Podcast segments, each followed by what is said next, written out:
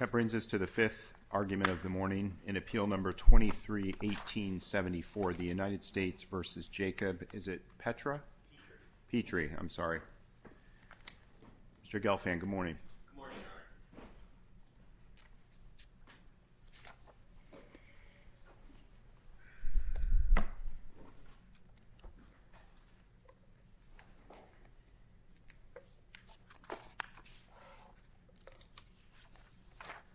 Good please the Court.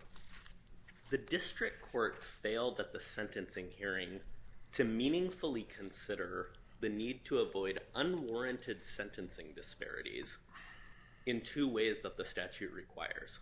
First, by focusing only on defendants sentenced in that particular courtroom as opposed to nationwide.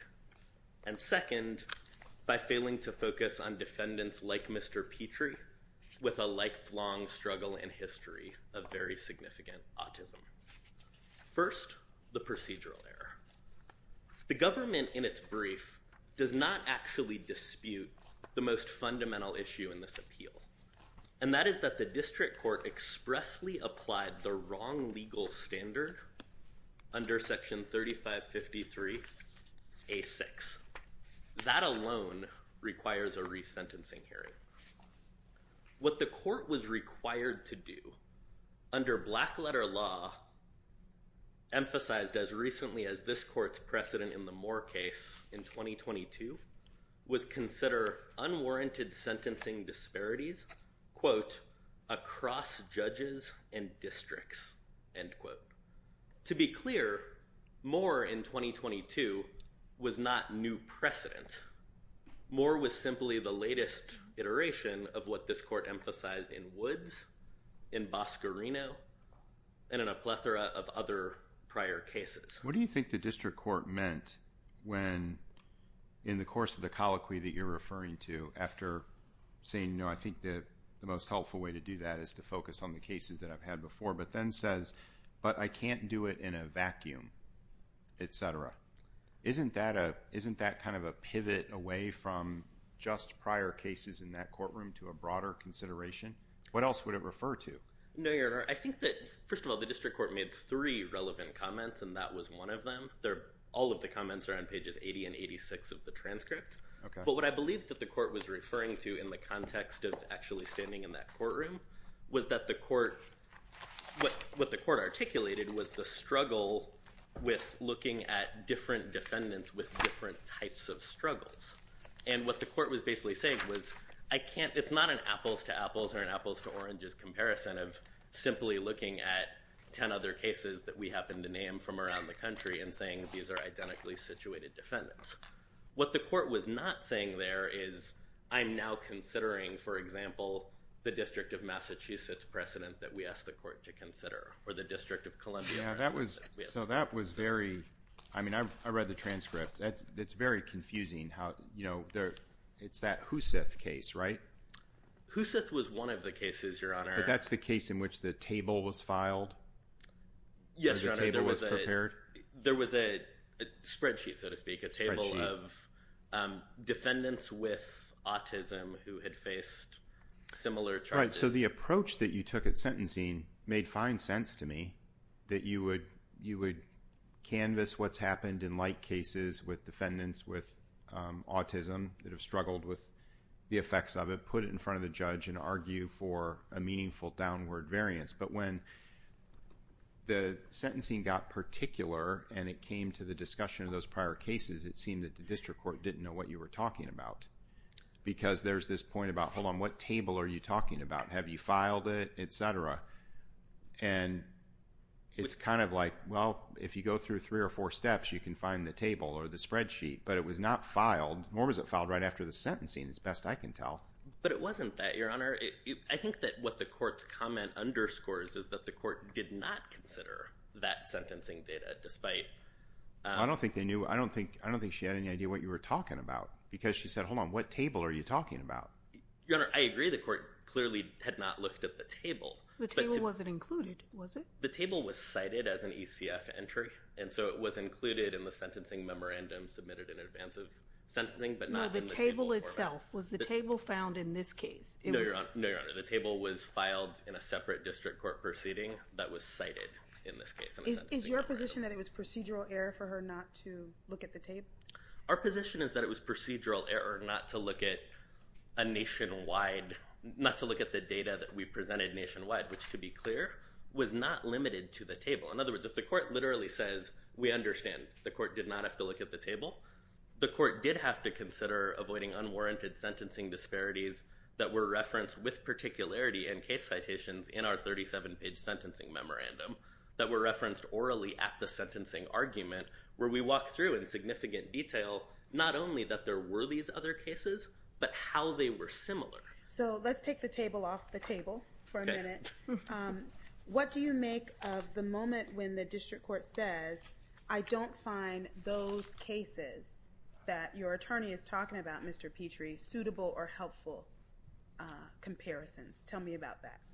I find that what the court was doing, first of all, the, other than broadly making that statement, the court gave no substantive, meaningful consideration, which is what the law requires in this circuit's precedent in Prado, to what those disparities were. The court did not reference why, in fact, in the court's view, if this was even the case, those cases were somehow not appropriately analogous. Well, uh, indirectly, indirectly, the district court did right by talking about aggravating circumstances. In other words, the the number of images, some of the nature of his communications, etc.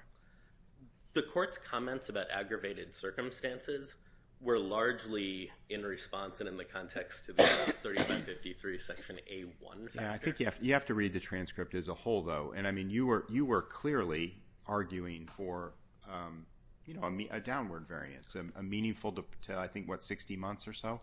We were, Your Honor. We were No, you were clear about that. I don't think there's any doubt about that. And then the the reason the way we get to 180, I think the transcript is equally clear. It's because of what the district court saw as aggravating circumstances. In other words, circumstances warranting a sentence above 60 but below 240.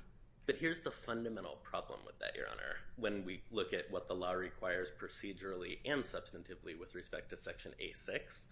The problem is that those circumstances, when considered in the context of some of those other cases, paled in comparison to the severity of alleged offenses that other defendants across the country committed, yet received lower sentences than the court gave. And that's the point behind the sentencing factor, is that it shouldn't turn on whether this particular courtroom had seen particular defendants with either mitigating or aggravating circumstances. What we asked the court to do at sentencing, and what we're asking this court to do on remand, is actually what the statute requires, which is look at this nationwide information, give meaningful consideration to it, and what's particularly important, what stood out at sentencing, is neither the prosecution nor the court referenced a single other case that the prosecution, for example, said was more analogous and that this would not, essentially the sentence they were asking for would not avoid unwarranted sentencing disparities. The only other cases that were in any way, shape, or form referenced at the sentencing hearing were the cases that we essentially pulled from other districts throughout the country as the statute and as the law requires the court to consider, and the court's broad statement about sentences that she has imposed in prior cases. I see that my time is limited. If I could reserve the remainder for rebuttal. Yeah, of course you can. Thank you, Your Honor. We'll hear from the government.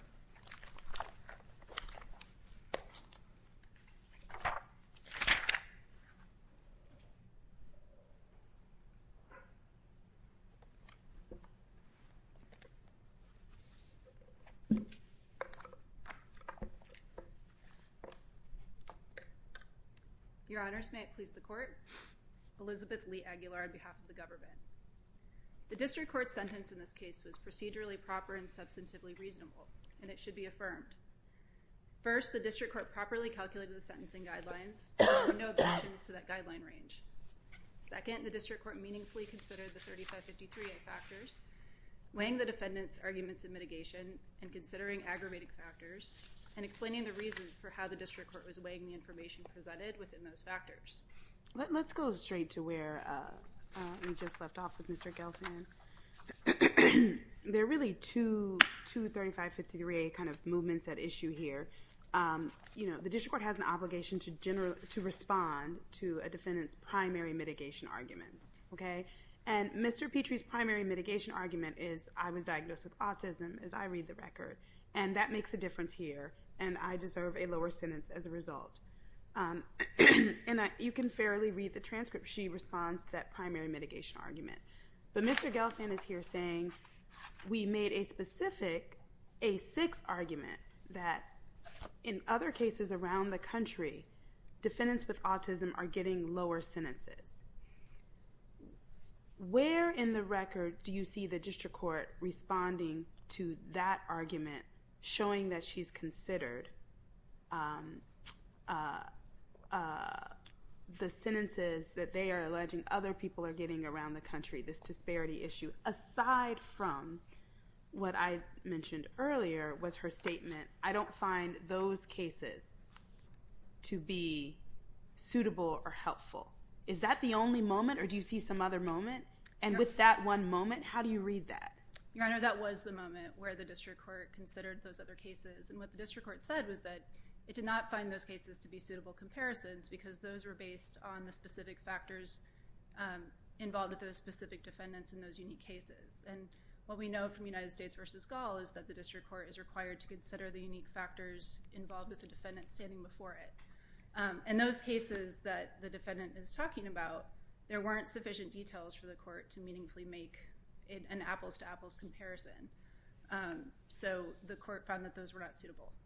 So is your position the defendant had to do more here um, when presenting the cases from other districts? I mean, what level of uh, granularity do you think is required? Well, Your Honor, as this court uh, has previously held in Newsom, there is more required to consider uh, to make a comparison between cases than just the offense of conviction, the guideline range, um, and the ultimate sentence. The 3553 factors require a lot more detailed analysis, including things such as details in the PSR, the person's personal history, details of the offense um, in question.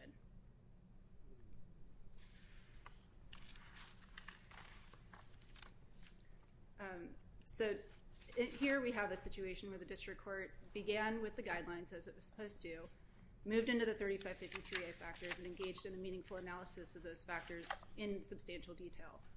The court focused on um, the offense conduct specifically, considering some of the particularly troubling aspects of this case, many of which the court found were outside of the heartland of typical um, cases like this that the court sees. The court considered the mitigating evidence of the autism diagnosis, but ultimately determined that there were certain things in the record that belied the evidence that this defendant had a preschooler's understanding of social norms. Some of those things included the content of his collection, which included infant rape and other sadistic content that was outside of the heartland, the defendant's indications that he had previously tried and failed to kick his habit of viewing child pornography, and his statements to a 15-year-old girl from whom he'd requested child pornography, that he understood that what he was doing was illegal. Ultimately, the district court explained that she did not find the defendant's autism diagnosis mitigating, explaining that there is ample evidence in the record to show the defendant knew what he was doing was wrong, in direct conflict with the defendant's argument that he lacked an understanding of wrongfulness. I'm sorry, I have to take it back. Is there a risk that you can read the district court's comments? She talks about this disparity question is really difficult for me as a court. Okay? Um, she says it's always difficult despite the data presented. It's hard to truly appreciate the comparison. It's not one size fit all. In fact, I can't have it be that way. That's not how I'm treating your case. The way I find it to be most helpful is to look at the cases that I've sentenced. And then she also has this comment we've been discussing. I don't find those other cases uh, to be helpful, Uh, whatever's going on in those cases. Is there a risk that her comments can be read as saying that she can't consider other cases because they're all just simply too different, which would be a refusal to engage with the obligation under 3553A6 to consider unwarranted sentencing disparities. I mean, by her reasoning, she would never be able to look at um, other cases as a point of comparison. Your Honor, I don't read the district court's statement that way at all. I think the district court considered the evidence presented in the sentencing memorandum and just determined that there wasn't sufficient information in there for her to make the comparison. Um, as the court uh, has held on numerous occasions, the guidelines themselves are the anti-disparity formula. And so by starting with the guidelines, the court considered nationwide disparities. And then applying the 3553A factors um, addressed the specific aspects of this particular defendant.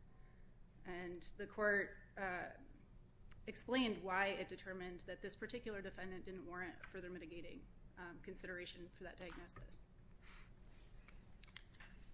Uh, the defendant also makes an argument that his sentence was substantively unreasonable because the district court did not give proper weight to that autism diagnosis. And as I just mentioned, the court did substantially explain her reasoning for why and how she came to the determination that the autism diagnosis was not a mitigating factor. And ultimately, the district court did find that the defendant's age was a mitigating factor. Importantly, the district court sentenced the defendant to 60 months below the guidelines. And there's a nearly irrebuttable presumption of reasonableness when a defendant has been sentenced below the guidelines, as was the case here. The defendant has not overcome that nearly irrebuttable presumption.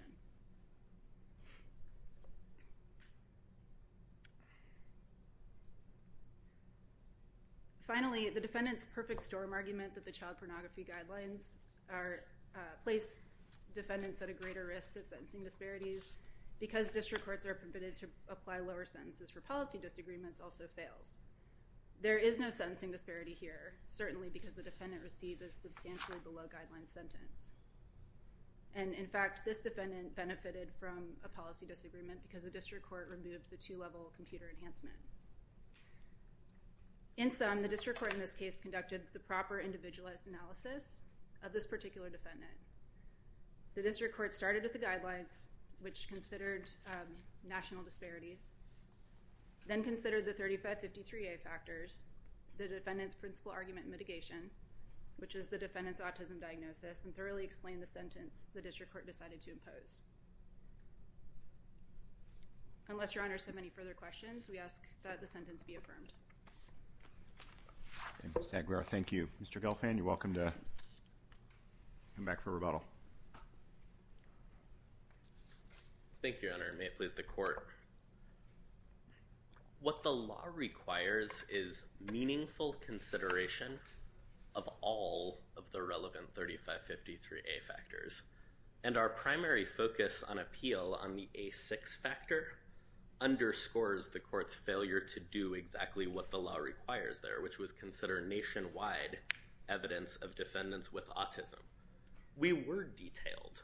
We provided, even at the sentencing hearing orally, the Knott case from the Middle District of Alabama, Cullens from the Northern District of Ohio, Palamez-Gomez, Jones, a defendant facing nearly identical charges who received 84 months, Huseth, who received probation. There was no mandatory minimum in that possession as opposed to a receipt case.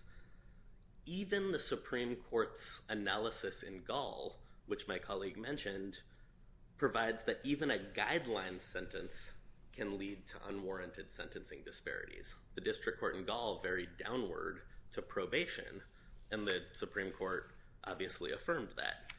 What's significant here is that the district court, by essentially claiming, I can't know all of the details of all these cases that were not in my courtroom, did refuse to engage with what the statute requires. And what the statute requires is looking at a nationwide sample, if you will, when provided to the district court. You don't uh, dispute that she was entitled to disagree with your argument. You're saying she just needs to meaningfully consider. So what, if she did conclude, she understood your argument and she wanted to address it and disagree with you, what would you have expected her to say that sounds different from what she did say? At a minimum, I would have expected the district court to address any one of those cases with even just naming them with some specificity. Number two, I would have expected the district court to either look at other cases, for example, if they were provided by the prosecution that the court felt were more analogous and was consistent with that statute, or to draw factual dissimilarities when we were drawing factual similarities. Have we ever required that? This court has required meaningful consideration in terms of what that looks like. But at the level of granularity that you're responding to Judge Jackson-Akiwumi's question. I think, Your Honor, that what Congress requires is some evidence of meaningful consideration. And what we have in this case, and I think this is what separates this case from the lion's share of district courts throughout the country who are engaging in similar sentencings, is the comments from the district judge herself essentially saying, I can't do what the statute requires. The problem is that Mr. Petre is statutorily entitled to a district court to properly engage in that process. So it's not a nearly irrebuttable presumption. The presumption is rebutted by the district court's own articulation of the legal standard the district court was articulating. That's error. Mr. Petre is entitled to meaningful consideration of that factor, among others. And for that reason alone, in addition to everything else we raised on appeal, we ask that the court remand for resentencing. Thank you. Mr. Gelfand, thanks to you. Ms. Aguilar, thanks to you and the government. We'll take the appeal under advisement. Thank you. That brings us to our